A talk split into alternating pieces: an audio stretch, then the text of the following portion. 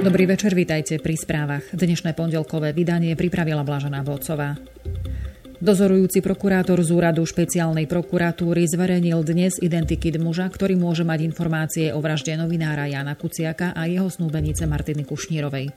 Podľa jeho slov môže táto osoba disponovať informáciami ku samotnému skutku, prípadne k osobám, ktoré sa na spáchaní skutku mohli podieľať. Zatiaľ neznámu osobu prokurátor vyzval, aby sa sama prihlásila na príslušných úradoch. Od začiatku prebiehalo vyšetrovanie v dvoch rovinách. Prvá bola zameraná na zistenie totožnosti samotného vykonávateľa vraždy a osôb, ktoré mu poskytovali pomoc pri jeho páchaní. Druhá sa zameriavala na zistenie motívu a predpokladaného objednávateľa vraždy, uviedol. Prokurátor potvrdil, že išlo o vraždu na objednávku. Prokuratúra zatiaľ nemá konkrétneho obvineného vo veci vraždy novinára. Podpredseda Európskej komisie pre energetickú úniu Maroš Ševčovič vymenoval dnes ráno na pôde Európskeho parlamentu 9 členských krajín EÚ, z ktorých získal podporu sociálno-demokratických strán, aby sa v budúcoročných voľbách do Európarlamentu mohol uchádzať ako volebný líder európskych socialistov na post predsedu exekutívy EÚ. Ševčoviča podporili strany, ktoré sú členmi strany európskych socialistov z Cypru, Českej republiky, Litvy, Lotyšska, Maďarska, Malty, Poľska, Rumunska a z rodného Slovenska. O tom, či sa naozaj stane volebným lídrom eurosocialistov, sa rozhodne po oktobrovom zjazde strany európskych socialistov v Lotyšsku, keď svoje prípadné kandidatúry ohlásia aj ďalší politici z tábora socialistov. Výsledky internej súťaže budú známe začiatkom decembra. Návrh na ústavné zastropovanie veku odchodu do dôchodku by sa mohol v parlamente dostať do druhého čítania. Naznačujú to podľa predsedu Smeru SD Roberta Fica rokovania s politickými stranami. Obyčajná väčšina potrebná na posunutie zákona do druhého čítania by mala byť podľa neho v Národnej rade dosiahnuteľná. Fico to uviedol na dnešnej tlačovej konferencii v Bratislave. Návrh ústavného zákona v súčasnosti hovorí o zastropovaní veku odchodu do dôchodku na hranici 64 rokov pri mužoch aj ženách. Pokiaľ však nezíska návrh podporu v prvom čítaní, Smer SD chce podporiť iniciatívu odborárov, ktorí zbierajú podpisy na vyhlásenie referenda na zastropovanie dôchodkového veku. Ak dôjde k tomu, čo by sme neradi videli, že sa nedohodneme a zákon nezíska podporu ani v prvom čítaní, strana Smer SD aktívne pristúpi k podpore petičnej akcie odborárov, priblížil Fico. Návrh na zavedenie obedov zadarmo predložia poslanci Smeru na októbrovú schôdzu Národnej rady. Sme na tomto opatrení dohodnutí vo vládnej koalícii. Je to výsledok nášho rokovania, konštatoval na dnešnej tlačovej konferencii predseda Smeru Robert Fico. Obedy zadarmo by mali byť pre všetkých žiakov základných škôl a posledných ročníkov materských škôl. Konkrétne by sa malo toto opatrenie podľa Fica týkať 517 tisíc detí. Náklady na takýto krok odhaduje vo výške približne 100 miliónov eur. Opozícia tento návrh kritizuje, avšak opozičné hnutie Oľano zároveň navrhuje zavedenie teplého obeda pre každého žiaka za každý deň školského vyučovania. Toto opatrenie sa nachádza na aktuálnej schôdzi parlamentu. Partnery rôzneho aj rovnakého pohľavy, aby mohli uzatvárať oficiálne partnerské zväzky a tým získať oprávnenia v oblasti dedenia, informovanosti o zdravotnom stave, ako aj pri nároku na ošetrovné. Navrhujú to poslanci Národnej rady z SAS v novele občianského zákonníka, ktorou chcú zaviesť nový inštitút partnerského spolužitia. Návrh sa v pléne stredol s rozdielnymi názormi. Niektorí poslanci ho podporujú, viacerí ho však kritizujú, lebo oficiálne zväzky má umožniť aj homosexuálom. Jozef Lukáč z Oľano kritizuje zavádzanie registrovaných partnerstiev. Predkladateľka a šéfka klubu SAS Natália Blahová to odmieta. Nezavádzame registrované partnerstvá. Neotvára sa tým žiadna pandorina skrinka. Prichádzame s minimalistickou zmenou, dodala. Koalícia sa do debaty nezapojila. Rumunský ústavný súd dal dnes zelenú referendu o zmene ústavy, ktorá by manželstvo definovala výlučne ako zväzok muža a ženy.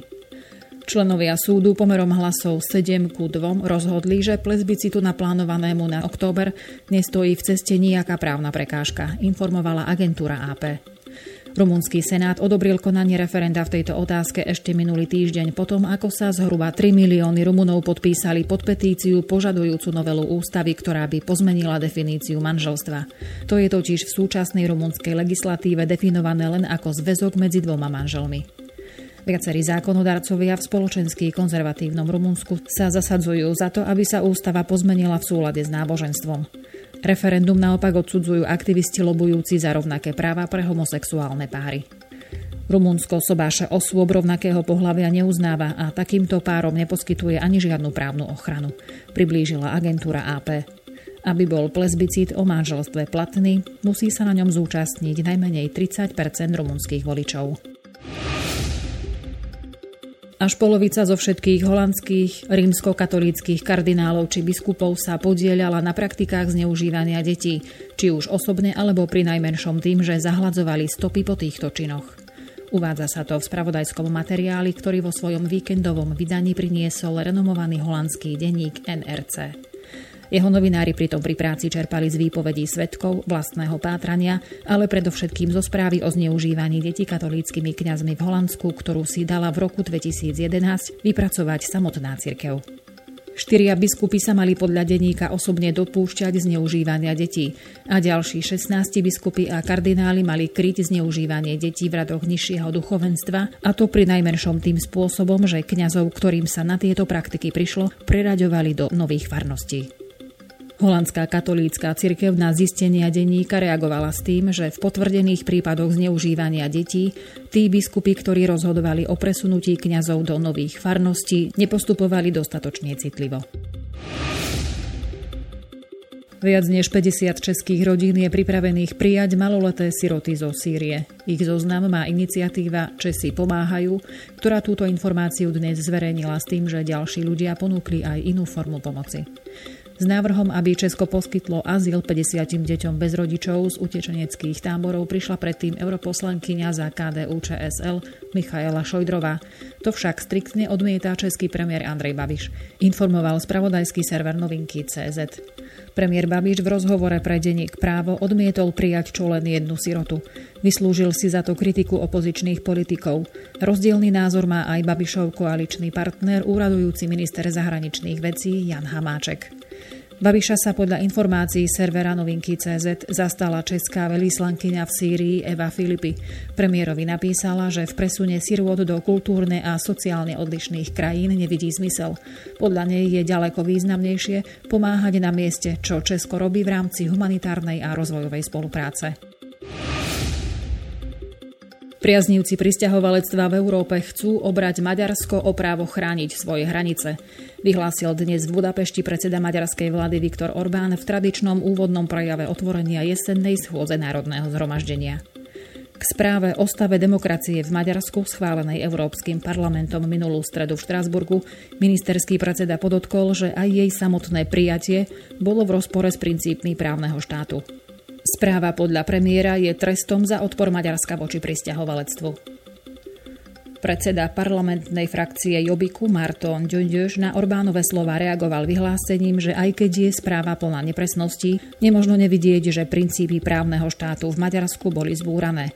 Pripomenul tiež, že v uplynulých rokoch bolo umlčaných niekoľko opozičných médií.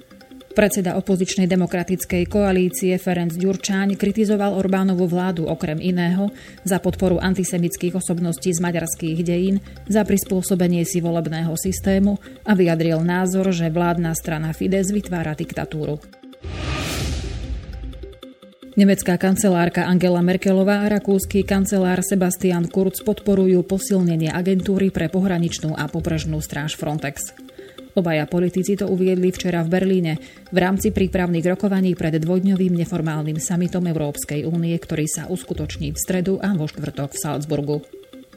Merkelová zdôraznila, že Nemecko podporuje hlavné ciele rakúskeho predsedníctva v Rade Európskej únie. Konkrétne ide o ochranu vonkajších hraníc únie, predovšetkým návrhy zo strany predsedu Európskej komisie Žána Kloda Junckera na posilnenie Frontexu. Kurz pritom počiarkol, že personálne posilnenie pohraničnej agentúry musí nastať nie niekedy, ale do roku 2020. Merkelová a Kurz spolu hovorili aj o plánovanom samite EU-Afrika, ktorý sa má uskutočniť v decembri vo Viedni. Kancelárka v tejto súvislosti uviedla, že je potrebné sa Afrikou viac zaoberať. Kurz podotkol, že rozšírenie mandátu Frontexu je dôležité aj preto, aby lode s migrantmi z Afriky ani len nevyplávali.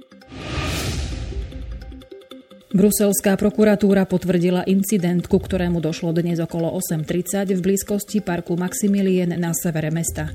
Úrady v tejto súvislosti vyšetrujú útok nožom na policajtov a následne aj oprávnenosť použitia strelnej zbrane zo strany polície. Uviedla to televízna stanica RTBF. Podľa nej bolo spustené trestné stíhanie voči neznámemu páchateľovi, pričom vyšetrovanie sa týka aj oprávnenosti policajnej streľby. Bruselská prokuratúra zdôraznila, že zatiaľ neexistujú náznaky, že išlo o útok teroristickej povahy.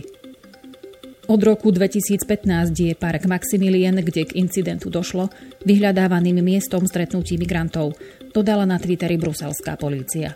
V parku však prespávajú aj bezdomovci a v minulých rokoch miestne úrady riešili aj situáciu niekoľkých rómskych rodín zo Slovenska, ktoré v tomto parku bývali po ich vysťahovaní z dočasného zimného obytného zariadenia. Tajomník Rady národnej bezpečnosti a obrany Ukrajiny Oleksandr Turčinov odmietol dnes tvrdenie Ruska, že raketa, ktorou bolo v roku 2014 nad Donbasom zostrelené lietadlo typu Boeing malajskej leteckej spoločnosti, bola z arzenálu ukrajinskej armády. Informovala o tom agentúra Interfax. Turčinov reagoval na vyhlásenie generál poručíka Nikolaja Paršina, šéfa raketového a delostreleckého oddelenia na ministerstve obrany, ktorý dnes novinárom povedal, že armáda preštudovala archívy vo výskumnom centre, ktoré vyrábalo rakety Buk. Agentúra AP pripomína, že lietadlo zostrelila raketa sovietskej výroby nad povstalcami ovládanou východnou Ukrajinou v júli 2014, pričom zahynulo všetkých 298 ľudí na palube. Holandsko a Austrália oznámili v máji, že podľa nich raketu previezli na Ukrajinu z vojenskej jednotky v ruskom meste Kursk. Rusko rezolútne popiera svoju účasť. Ukrajinský prezident Petro Porošenko podpísal dekret o ukončení zmluvy o priateľstve, spolupráci a partnerstve medzi Ukrajinou a Ruskou federáciou. Informovalo o tom dnes vo vyhlásení tlačové oddelenie prezidentskej kancelárie, z ktorého citovala agentúra Unian. Agentúra Unian uviedla, že zmluvu o priateľstve, spolupráci a partnerstve medzi Ruskom a Ukrajinou, nazvanú Veľká dohoda, podpísali prezidenti oboch krajín 31. mája 1997. Oba štáty oficiálne uznali vzájomné hranice a upevnili princípy strategického partnerstva a rešpektovania územnej celistvosti. Po anexii Krymu Ruskom a začiatku ruskej agresie v Donbase však padli výzvy na ukončenie tejto zmluvy z dôvodu, že Rusko porušilo územnú celistvosť Ukrajiny. Ruský prezident Vladimír Putin sa dnes v ruskom letovisku Soči stretol s tureckým kolegom Recepom Tayyipom Erdoganom na rozhovoroch o osude sírskej provincie Idlib, poslednej oblasti v krajine ovládanej povstalcami a postihnutej bojmi. Obaja lídry pritom v sírskom konflikte podporujú opačné strany. Turecko sa snaží zabrániť veľkej ofenzíve v Idlibe, ktorý sa nachádza pri tureckej hranici, keďže sírske vládne sily podporované ruským letectvom sa už zhromažďujú nedaleko, pripomenula tlačová agentúra DPA. Veľká bitka o Idlib môže vyhnať masy civilistov smerom na sever do Turecka. Počet obyvateľov Idlibu sa odhaduje na 3 milióny. Na stretnutí sa bude podľa očakávania ďalej pokračovať v rozhovoroch začatých minulý týždeň v Iráne, kde Putin neprijal Erdoganov návrh na úplné prímerie v Idlibe. Rusko, hlavný vojenský podporovateľ sírskej vlády, sa zatiaľ dohodlo s Tureckom sympatizujúcim s povstalcami, aby sa organizácií definovaných ako teroristické netýkali snahy o zavedenie prímeria. V tejto chvíli sú správy na konci. Na záver ešte informačné zdroje. Čerpali sme z portálov hlavné správy HN Online, parlamentné listy Pravda, Teatrikom, Teraz a web noviny.